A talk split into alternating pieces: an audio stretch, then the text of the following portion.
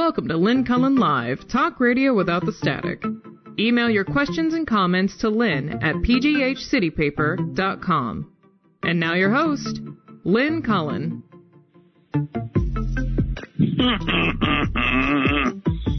hey, how you doing?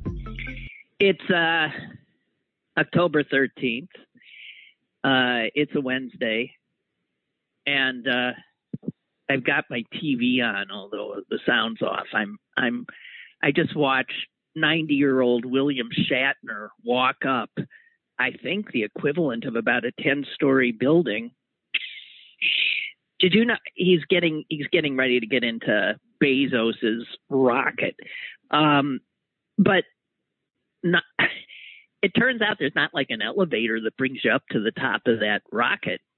You got to walk up stairs over and over. And I'm thinking, really, a 90 year old walking up those stairs, I would have been a little exhausted. And I also have to tell you that uh, the pictures of him in the car as they were heading to the site, uh, he looks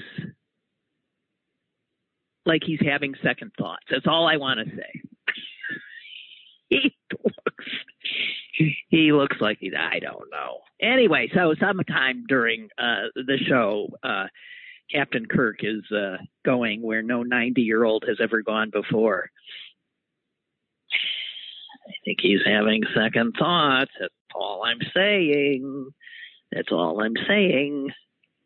Do you know there's, have you ever heard, because I just heard, which is why I'm saying, do you know, that there's something actually called, and it exists, called no mow grass?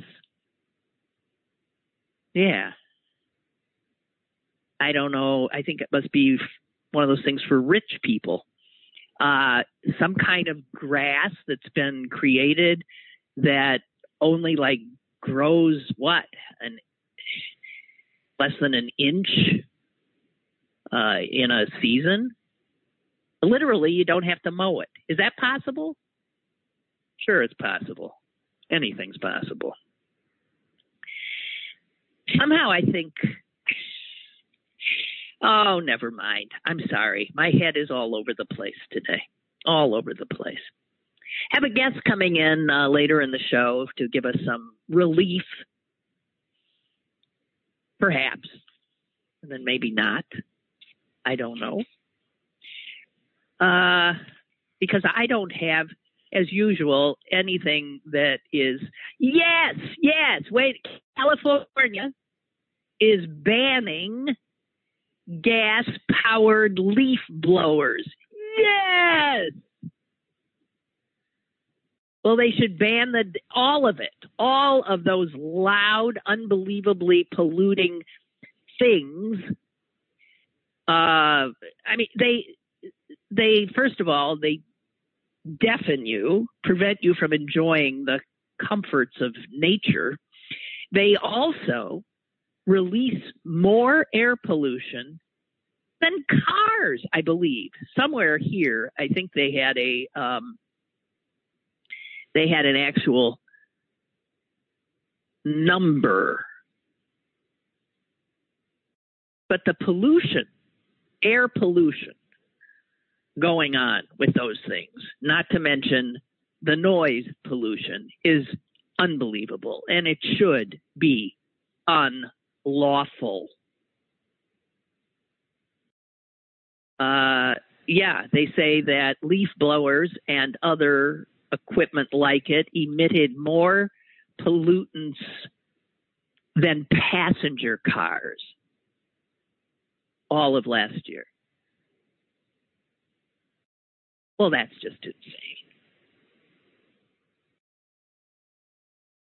Um, I don't get it. One of the things that I've got workers here, because I've mentioned there's work going on all over the place. I was worried you would hear it. Um, is the little bit of grass I had, um, I'm getting rid of. And I'm, they're building some hardscape that I'm not going to have to, uh, you know, deal with. Um, grass is absurd. It it can be very lovely looking and welcoming, but the amount of insane labor that goes into maintaining it, not to mention poisons, not to mention pollution, is is insane. I'm just telling you guys. I just wish everybody would stop. Okay. So actually there's a, a house near where I live because when I'm walking the dog I I noted where uh, the the inhabitants thereof have gone natural. Uh, they have in their front yard. Uh, it looks like a you know like a, a wild native uh, meadow, and we're not used to seeing that, but it's lovely. We're just not used to seeing it. And right next door to the wild meadow is a house with this pristine, pristine green lawn with nary a weed to be found. And what we can know, I mean, you know, when you see a lawn like that, that they're using poison. And I'm thinking, I, I'm imagining like the the little bubble over the heads of the people with the pristine green lawn when the neighbor went natural and and and like just being appalled, appalled. Look at that. uh, anyway, it is all what we are accustomed to, what we know, what feels normal.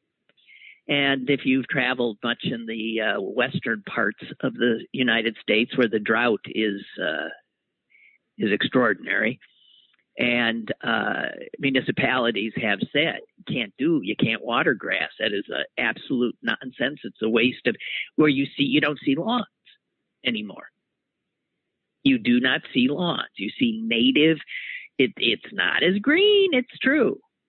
But it is more natural what you see lawns are not natural especially and where i see this is in in the desert in palm springs Palm Springs, I assure you, grass is not native. It's it, and so all those pristine golf courses out there are like there's a grotesqueness to what we do. I think to natural environments. Insane. So we can play our games. All right, you can see what kind of a mood I'm in. I would never do what Shatner's doing. For one thing, don't they like uh they have uh monitors on you, like your heart rate and stuff the whole time? I'd just be embarrassed. my heart rate, which is normally extraordinarily low, so that whenever someone takes my pulse, they always say, "Oh, wow, you're a marathon runner, huh?" oh no, I couldn't even walk one. Um, but it's very, very low. So I, if I get up over a hundred, it's amazing.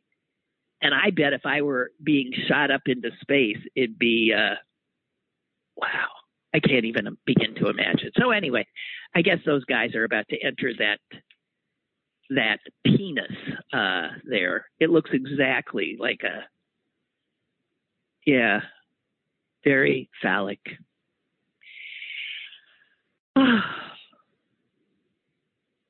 what should I talk about?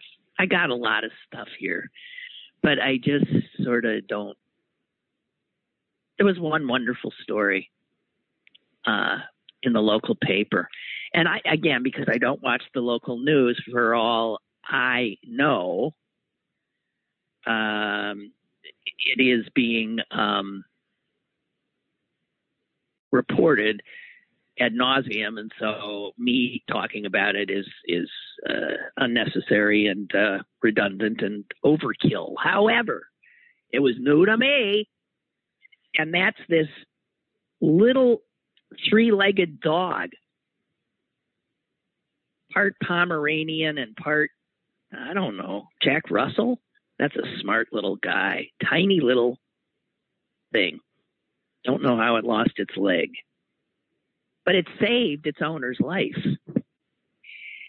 Uh, the owner had fallen into the uh, Allegheny River.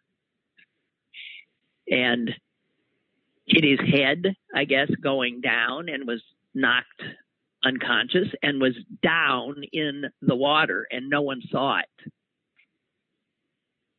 Dog. That guy was underwater for a, I guess, a full 10 minutes. But long before that, this little three legged creature jumped in to the river and started barking and barking as it swam around on above where its owner lay dying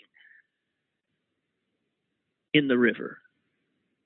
Barking and barking and barking. And of course attracted attention and luckily for everyone involved uh, the first person who one of the first people was happened to be a nurse who was uh, on her boat in this marina and uh, between her and others on the scene the guy was gotten out uh, CPR was done. It took the paramedics quite some time to get there because it's apparently a sort of remote, out of the way place to get to. And uh, I'm looking at a picture of that guy who, by all, if that dog hadn't done what it did, would be long dead. I'm looking at a picture of him and the dog and the nurse. And that's a nice story. That's a nice story.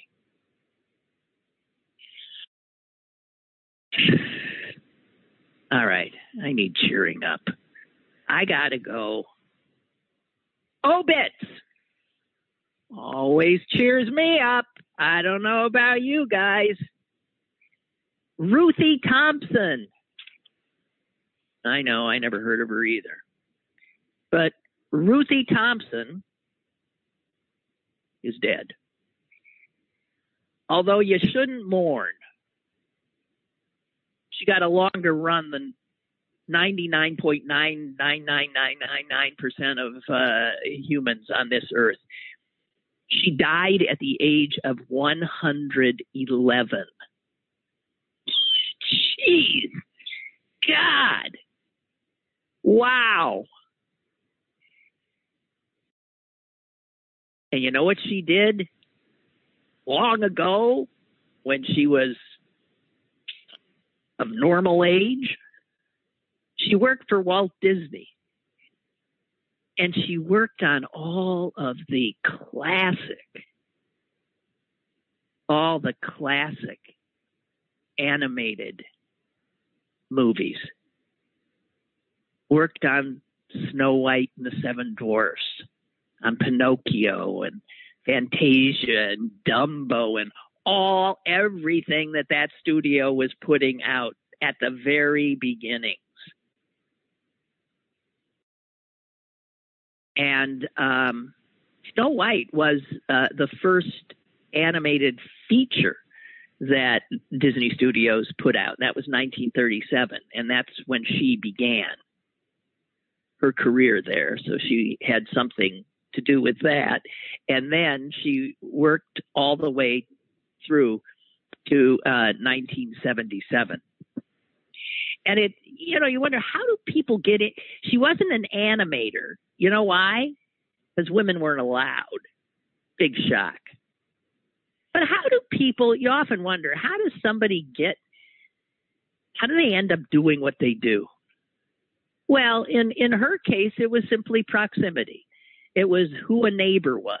It was what was happening in a building that was near her school that she walked by every day.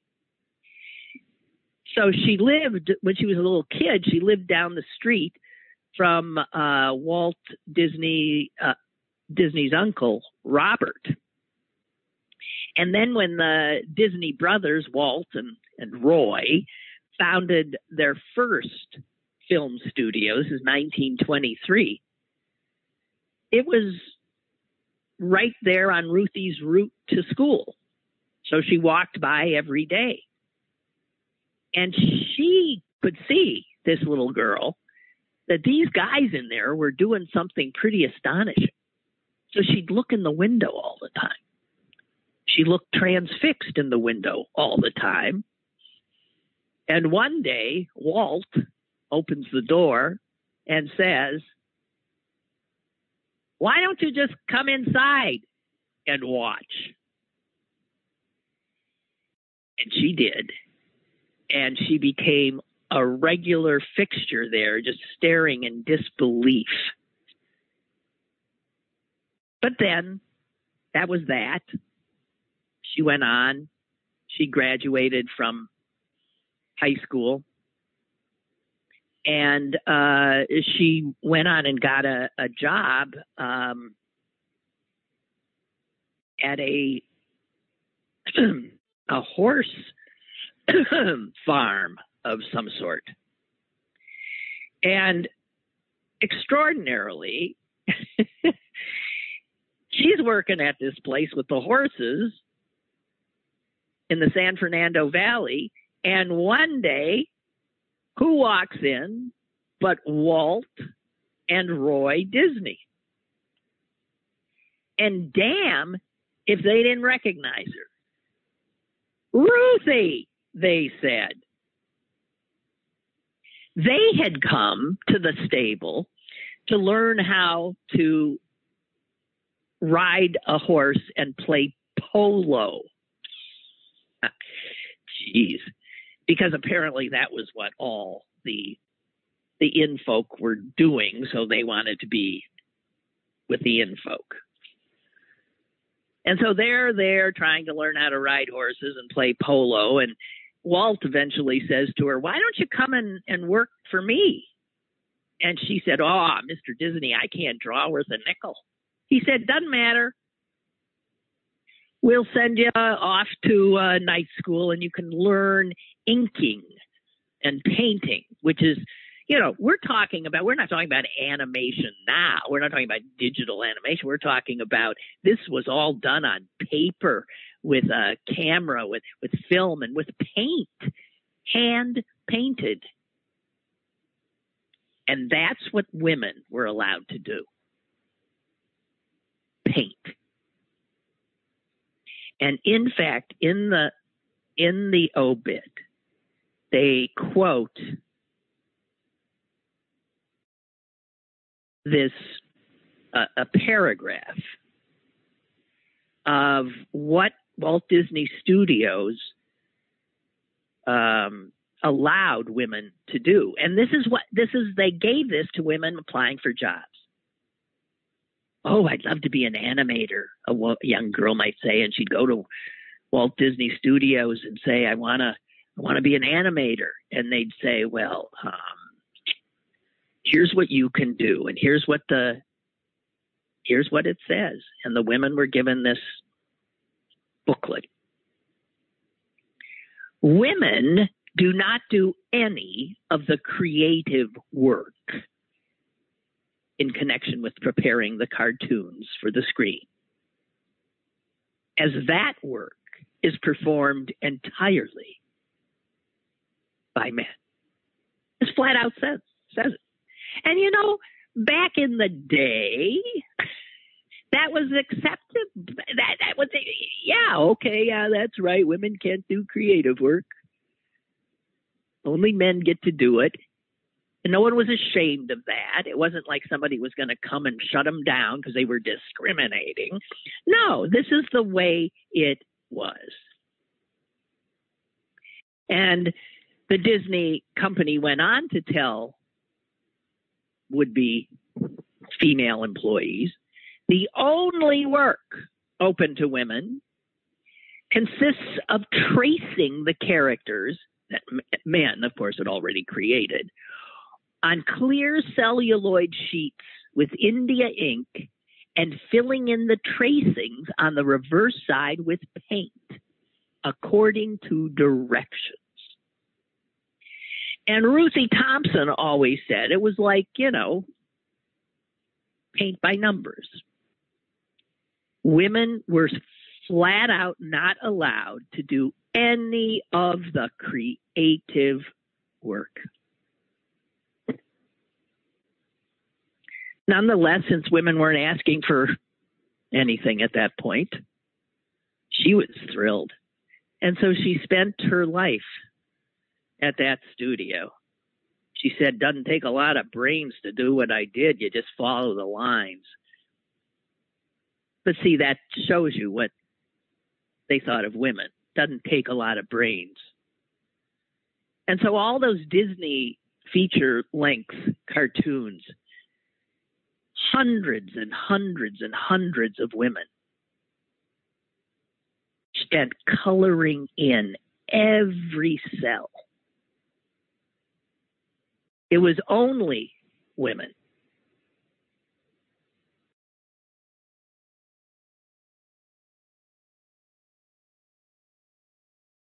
Oh. She lived 111 years. Wow. No survivors never married, no survivors. You know, when you're 111, there's no survivors no matter what. Your if you had children, they're probably dead. God, 111. That's a rough thing. Who would want to? I mean, I don't say whether uh, she was in good shape or not. Jesus. All right. I'm looking. Shatner's been stuffed into the uh, the top there. It looks like he's. I'm sorry, not that, not that this is of any import. Actually, you know what? I was j- just thinking as I was saying that women weren't asking for much. It's about seven minutes from liftoff. I've been trying to. I think I might have mentioned this. I've been trying to organize all my papers and stuff from my career because someone told me there's some archive might want it as you know the, if as an example of the first one of the first women to get in to uh, a formerly you know not allowed women not allowed um, i was the first woman to anchor a newscast in Madison, Wisconsin.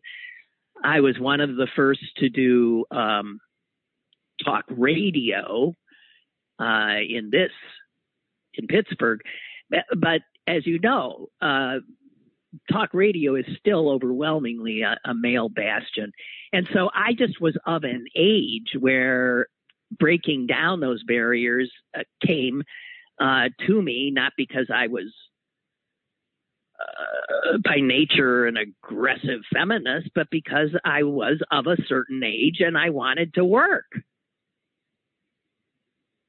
And so I applied.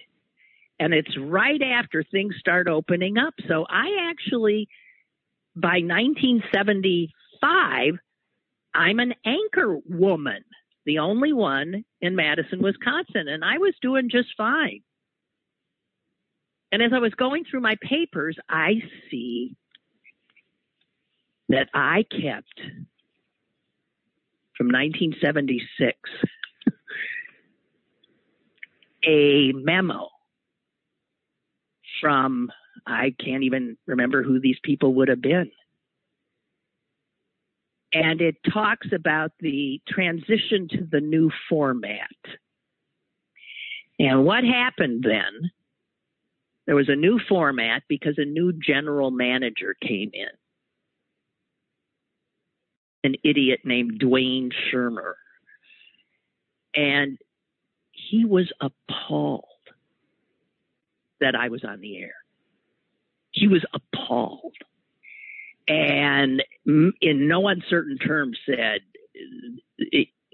no one takes a woman uh, you know, it, the woman has no authority, no credibility. And um, this memo I saw talks about it actually says something like, here's how we're going to do it.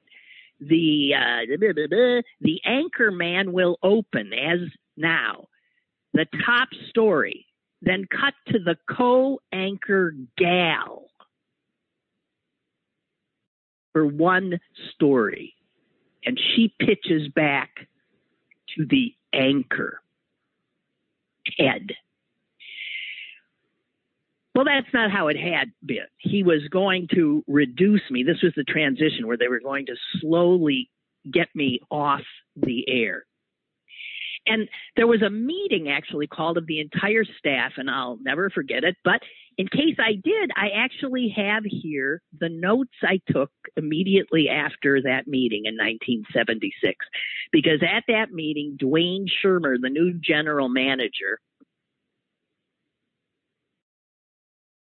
outlined to us what his feelings were that women were not authoritative and were not credible. And there's no way he's going to have a woman as the face of the news. And here's how we're going to do it. And he talked about this sort of subservient role. And after it was over, I went and typed out things I wanted to remember that he said because I spoke up at one point um, when he was talking about the anchor man and the gal. I said, uh, could you, I don't know. And he said, what would you prefer I call it? And I said, well, how about dominant and subservient. That seems to be more accurate. And he, without blinking, said, All right. So the gal, he goes on to say, will read a second story. Hopefully, it can be some woman's oriented story. And then I roll my eyes or something, and he says, If people are going to protest, we simply are not doing it at all the gal will read the second story and then maybe the last story before the web. And somebody says, Well, is the gal a co anchor? And he said, No, this is not a co anchor. The gal is more of an assistant. The man will do the headlines. The man will say good night the man will throw to the spot, except maybe the weather that the gal could do. Oh, well, I have news clippings because I went after him.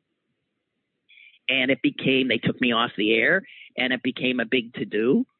And boy, they backpedaled fast. Dwayne Shurmur backpedals fast, and I am reinstated. And there's a triumphant picture of me uh, in a in a T-shirt that somebody had sent me that says, "It takes balls to be an anchor man."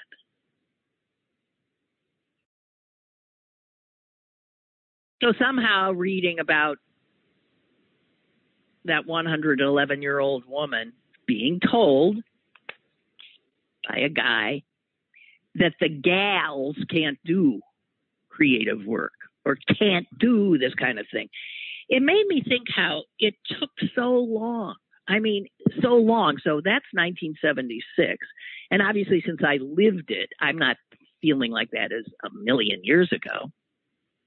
And yet, so much needs to change. But a lot has.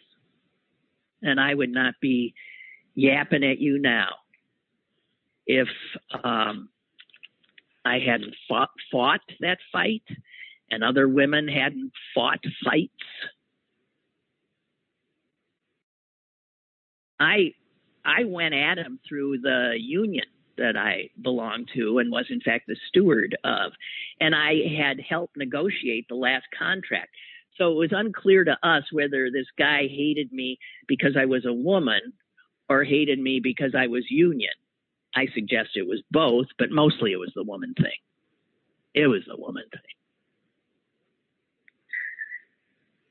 So, hang on. Oh, Cool. Um, I'm going to change the subject now. I am so sorry. My I'm sitting here watching because that poor 90 year old man is about to be shot into space, even for a second. But I would not want to be him in a million years. I suppose some of you would. I bet he's thinking, "Let me off!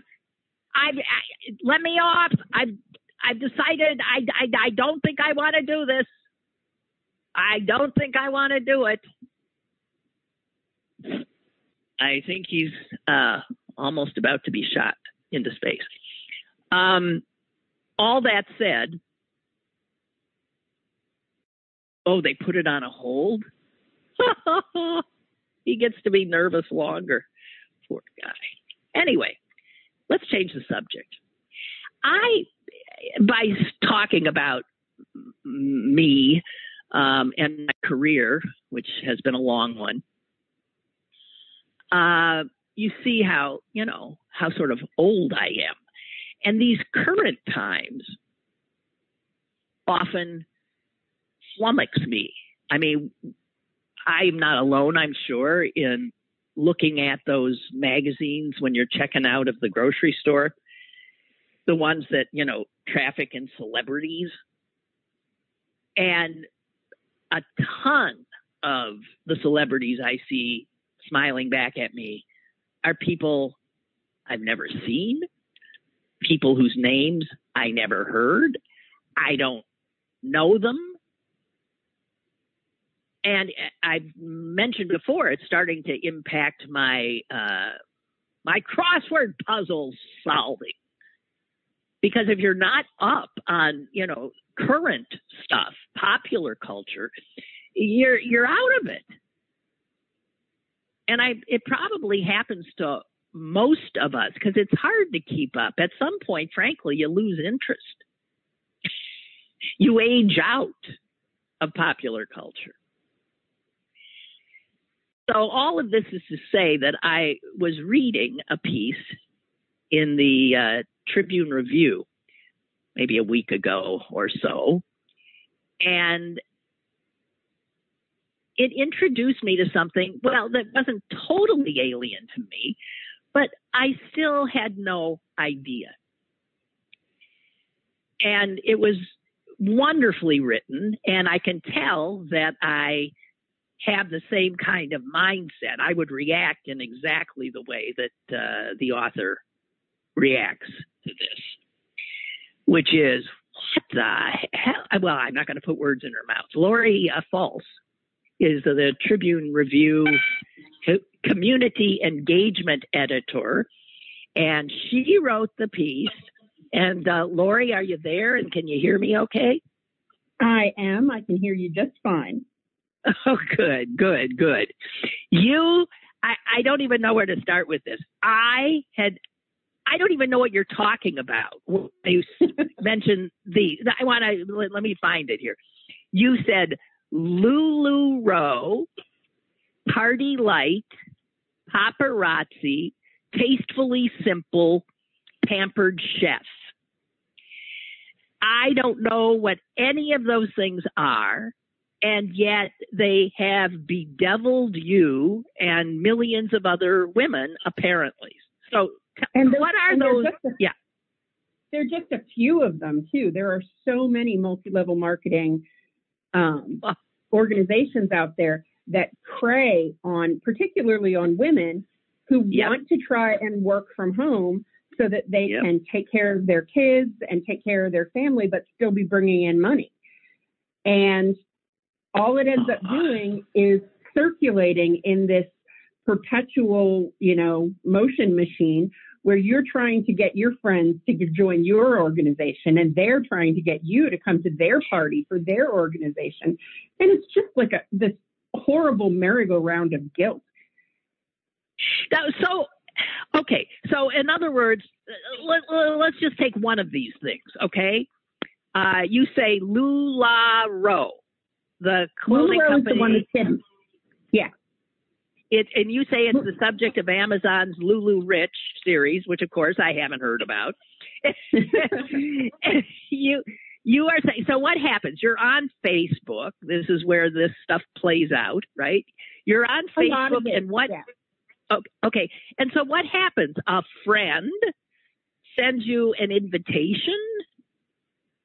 Yes the the big way like these these started with um like the door to door sales back in the day you know like avon Avon was was a direct selling company, but not a multi-level marketing company for a very long time. It is a multi-level marketing company now, but um, it used to be that you would go around and you would try to sell a product, but now multi-level marketing companies have taken advantage of social media, and it has mm-hmm. become a situation where people prey on their friends and it's not that the people are doing it; it's that they are encouraged by the organization to do it. To That's the way it works, right? That's the way it works. I mean, they the you all have friends, and your friends are your yeah. potential uh, consumers, right?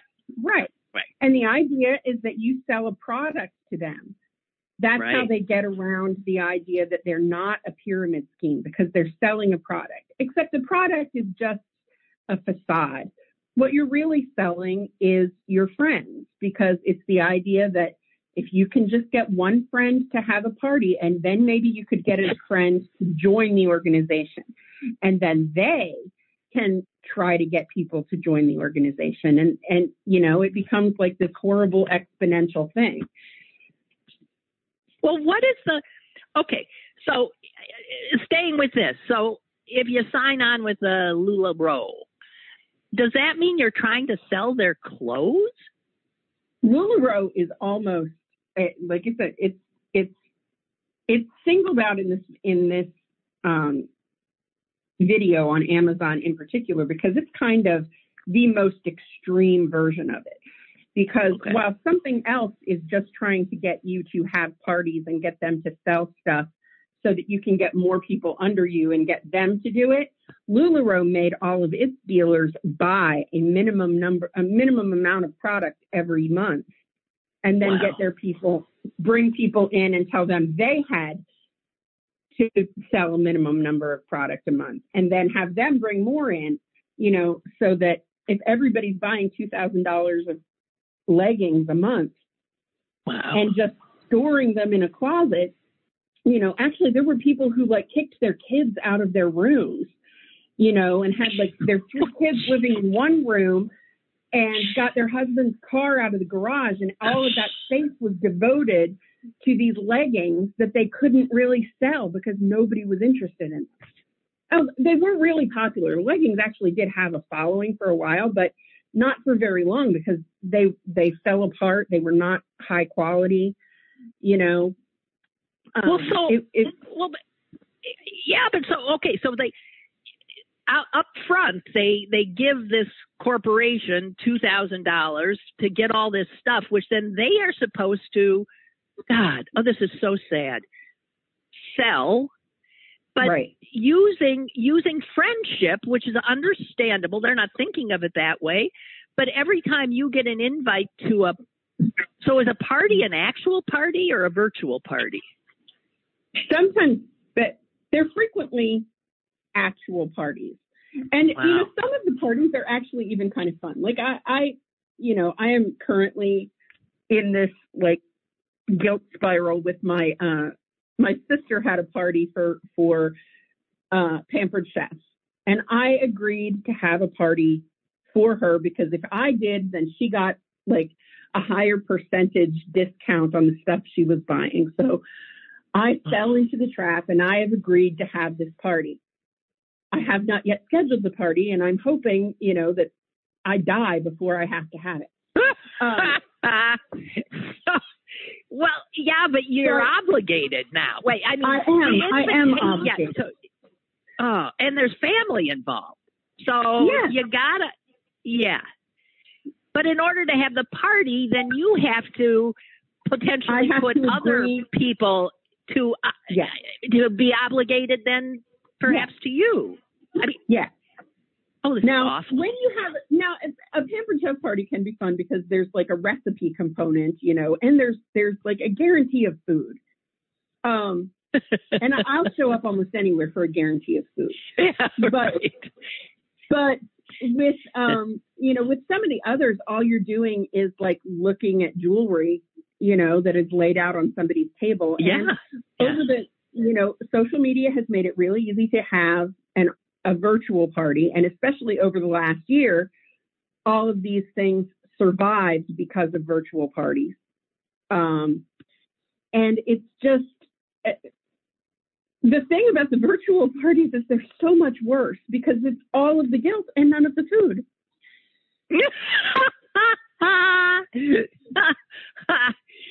well, and as you say, you're good. You're funny, and then you're a good writer on top of it. So it's you say here in the piece, friends who would never reply to a Nigerian prince email or give Target gift card numbers to an alleged IRS agent on the phone have no problem with the structure of a company that is so obviously a pyramid scheme.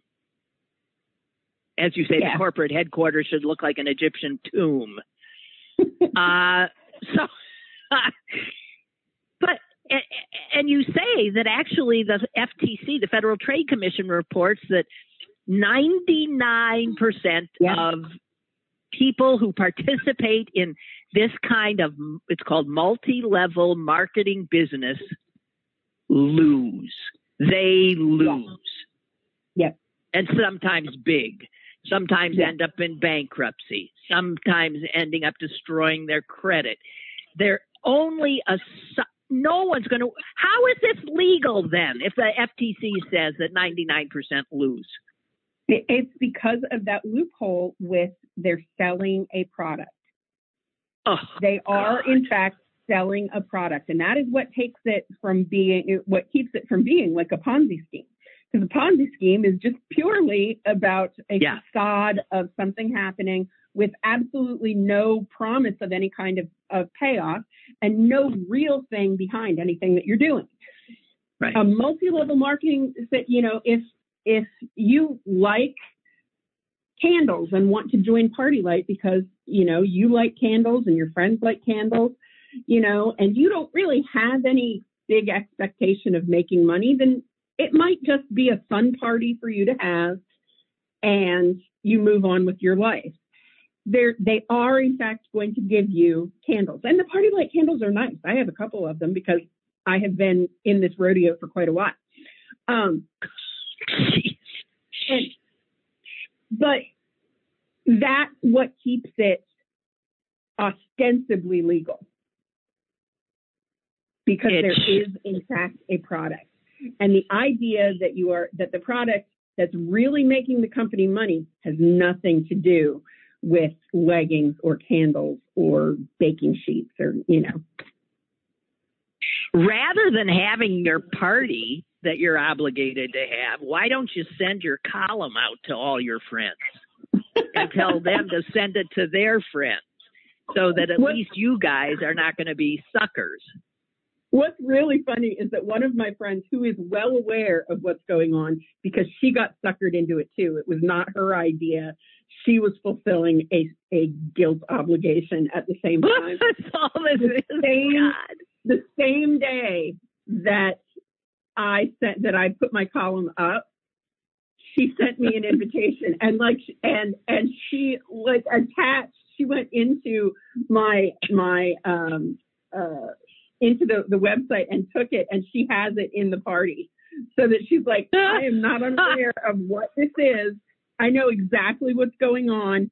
Do not anyone feel obligated. I am only doing this because I have to. So. Oh, this is, I can see this is so fraught, so fraught. You know, you can have an earnest friend trying to actually make some money, unwilling to believe that she's not going to be the one who's going to pull it off. I mean, women have been conditioned to this stuff, you know. Avon, um, Avon calling, and uh, I had a, yeah, Tupperware. I don't know how I escaped all this stuff. I never, I did have a producer once who got into selling some kind of makeup. It wasn't Avon, but I ended up buying one thing, but never, never again. I mean, it is just, wow. Now, is it like so? Is Avon like what's Like the one where women Avon? drive around in pink cars? What is what is that one? The pink. That's Mary Kay.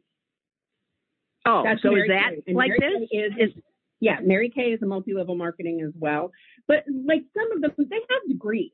Some of the multi-level marketing things are are not nearly as heinous as others. Like I said, Lularoe gets a lot of attention because it is among the most egregious that is out there. Uh-huh. Um, but you know, some of them, the products have a following because they're good products. My mother would would you know like drive into the gates of hell for a Pampered Chef stoneware baking sheet. She really would. She loves. It. Um, she she doesn't care that it's multi-level marketing, and she doesn't care that she's really being overcharged for the stoneware baking sheet because she likes the quality of it.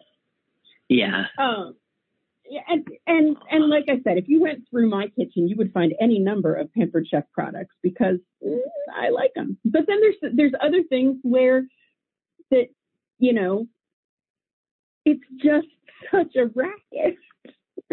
Um, and it's a racket that deliberately preys on people who are trying to to make a better life for themselves, which is what is so awful about it. You know, That's got people exactly.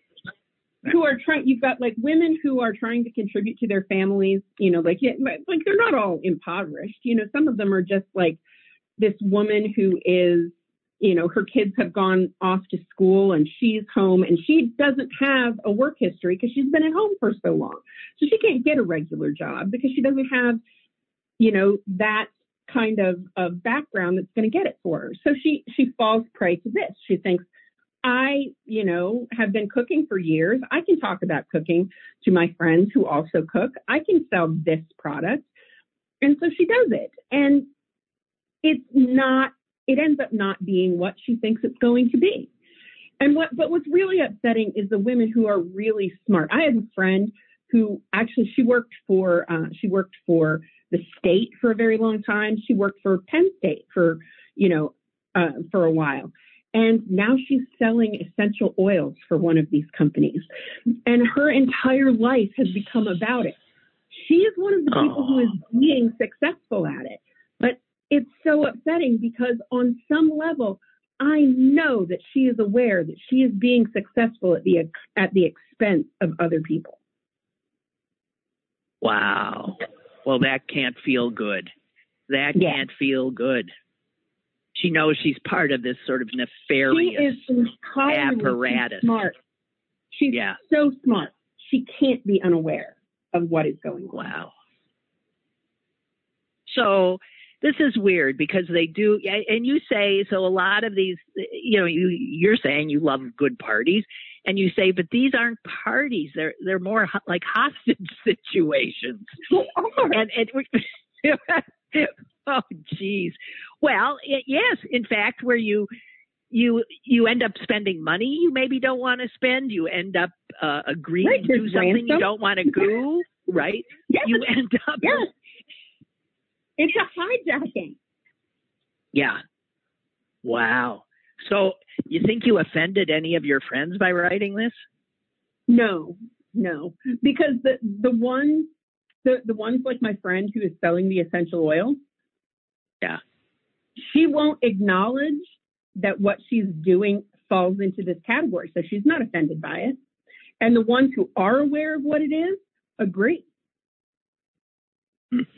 You know, Wow. if you have tw- if you have 20 people who are at one of these parties, you're kind of guaranteed that like 15 of them are aware of what they're doing and have just like taken a deep breath and gone into it because somebody came to one of theirs. oh, this all sounds so isn't that weird? So you're all pretending that so you're you're you're actually part of this this uh sort of choreographed uh, uh, uh, it, it's it's phony. I mean, you're you're pretending We're- to yes. have a party. Yes, and we're all complicit in it too. Yes. Jeez, man. Well, I I am so first of all thrilled that I have not. I'm either too old or just the kind of person nobody nobody ever invites to anything that I don't have to do this. Hey, because if I oh end up my, having this pampered chef party, I am more than willing to invite Miss Spelling to come. uh, yeah, well, I don't. Misspelling is, uh, you know, she's a crotchety character. I don't know if she'd want to come. But unbelievable. So there's still, this just keeps coming and coming and coming. What's paparazzi? Paparazzi is jewelry. I have a, I have, uh, Uh-huh. my cousin's wife is, um, she has fallen for multiple of these. She did LuLaRoe. Oh, She did this Oh. one that sells like um, bath bombs with jewelry that are inside that you only get after the bath bomb has like dissolved in your water.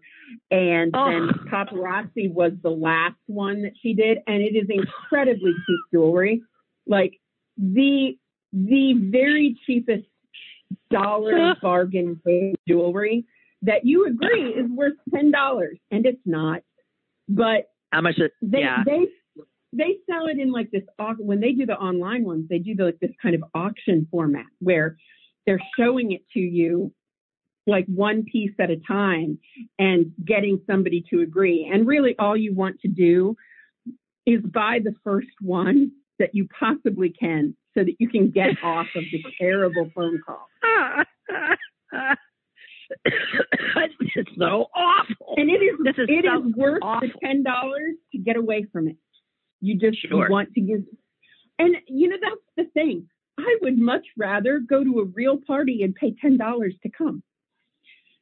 You know, let me just give you ten Exactly. dollars, and we'll have and we'll hang out and have fun, and you'll get the money. I promise. I'll give you ten dollars to hang out with you. Just like don't make me Feel- feel yeah. obligated to do this. Yeah. It's fascinating. It's just fascinating how people figure out how to use and manipulate human psychology and, and Yeah. friendship, friendship to separate well-meaning people from their money. Uh, Yeah. it, it, it's just incredible. Well, I, I'm so, I'm so happy that you wrote this because you might have opened up a few eyes. You might have saved a few people and their money. I hope so. I hope. I hope so too. I really do. And don't anybody invite me to any of these stupid parties. Jeez. My God, the products sound like this paparazzi thing sounds ridiculous. I mean, like, who? Oh, unbelievable. All right.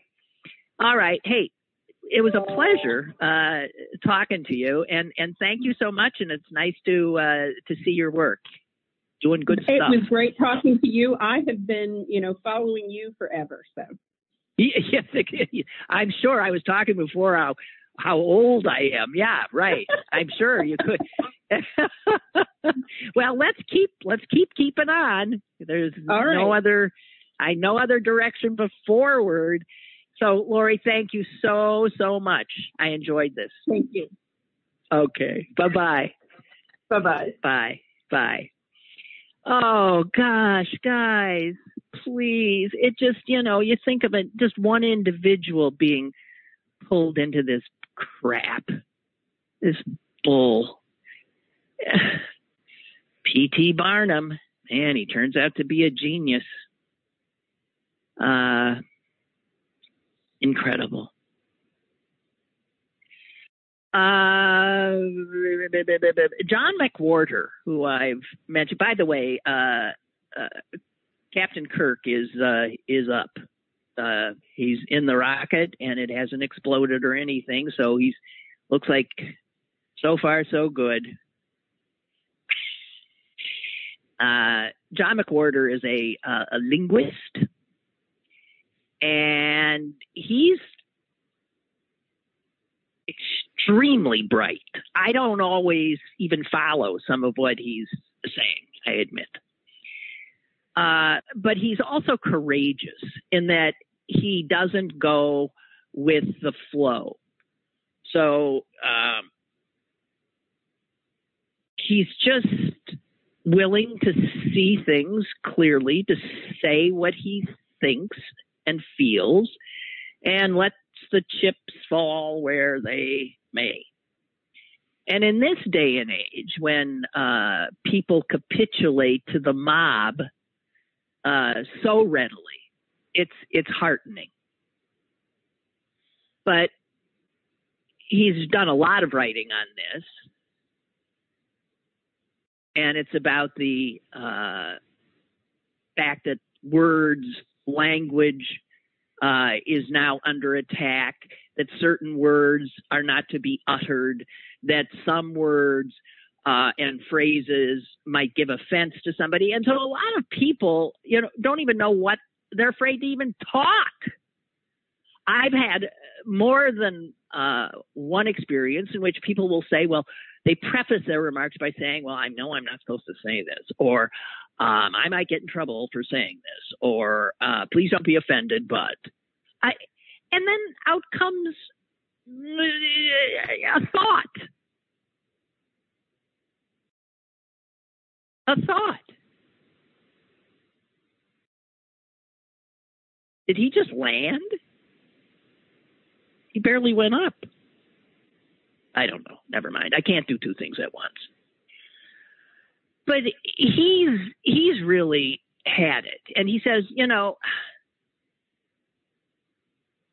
this is just this eternally morphing assemblage of locutions that pedants or our kids, God knows our kids, that human resources or the Twitter herd say we shouldn't be using anymore.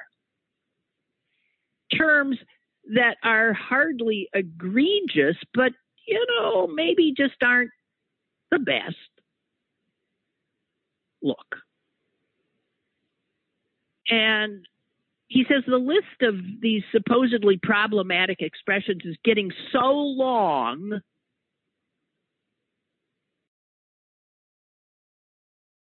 almost as if we were actively searching for terms to ban as a kind of sport. Well, you know what? I think that is true.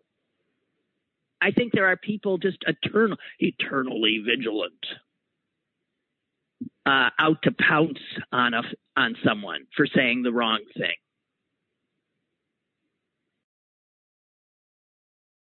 And I remember, I, I remember something. Oh no, there he's about to land. The parachutes are up. Okay, so I'm remembering. God, this has to be ten years ago, maybe. And I couldn't get over the unbelievable stupidity of it. And I don't recall exactly who said it, but someone, I think in a governmental position, used the word niggardly, N I G G A R D L Y, meaning uh, to be, uh, you know, stingy, niggardly. And I don't recall exactly what happened, except I think this person lost their job. Now, here's the thing It is not in any way derived from the N word. It has a totally different provenance. He used the word correctly. But there's a word now. I don't think I've said it well. I said it just now. I don't think I've said it since because I saw that, you know, the stupidity of it is how many people probably never heard the word.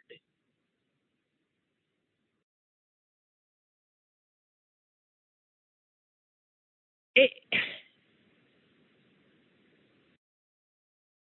and and I try rolling with the punches here, but he talks about one that gets me too. He says, you know, you see where this gets crazy. The word retarded became absolutely verboten. And so it we were told intellectually disabled. And he says, see, that's the kind of euphemistic treadmill uh, that we get on because intellectually disabled gives way to something else because disabled becomes something you can't say. Handicapped, you can't say. Crippled, you can't say. So it becomes what? Differently abled. And each new term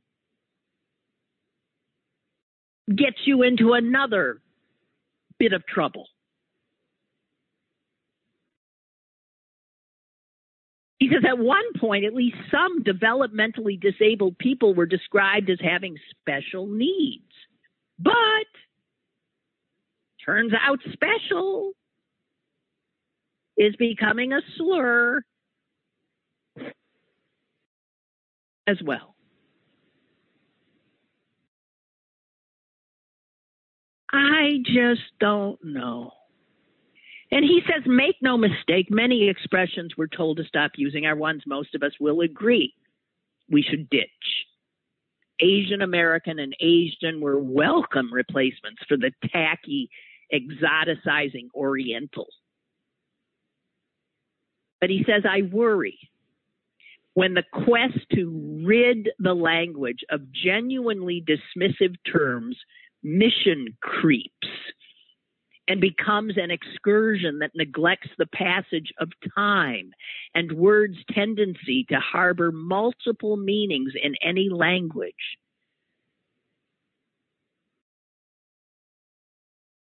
There are people who say, you know, the term black as an adjective, you can't put it in front of anything without potentially causing offense.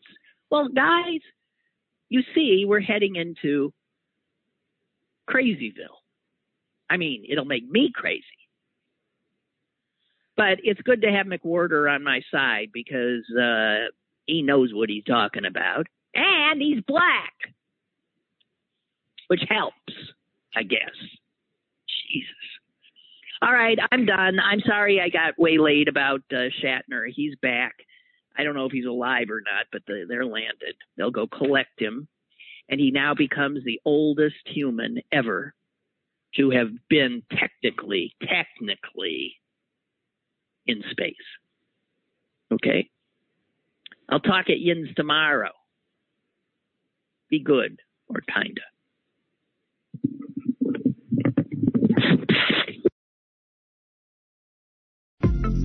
Lynn Cullen Live, Monday through Thursday from 10 a.m. to 11 a.m.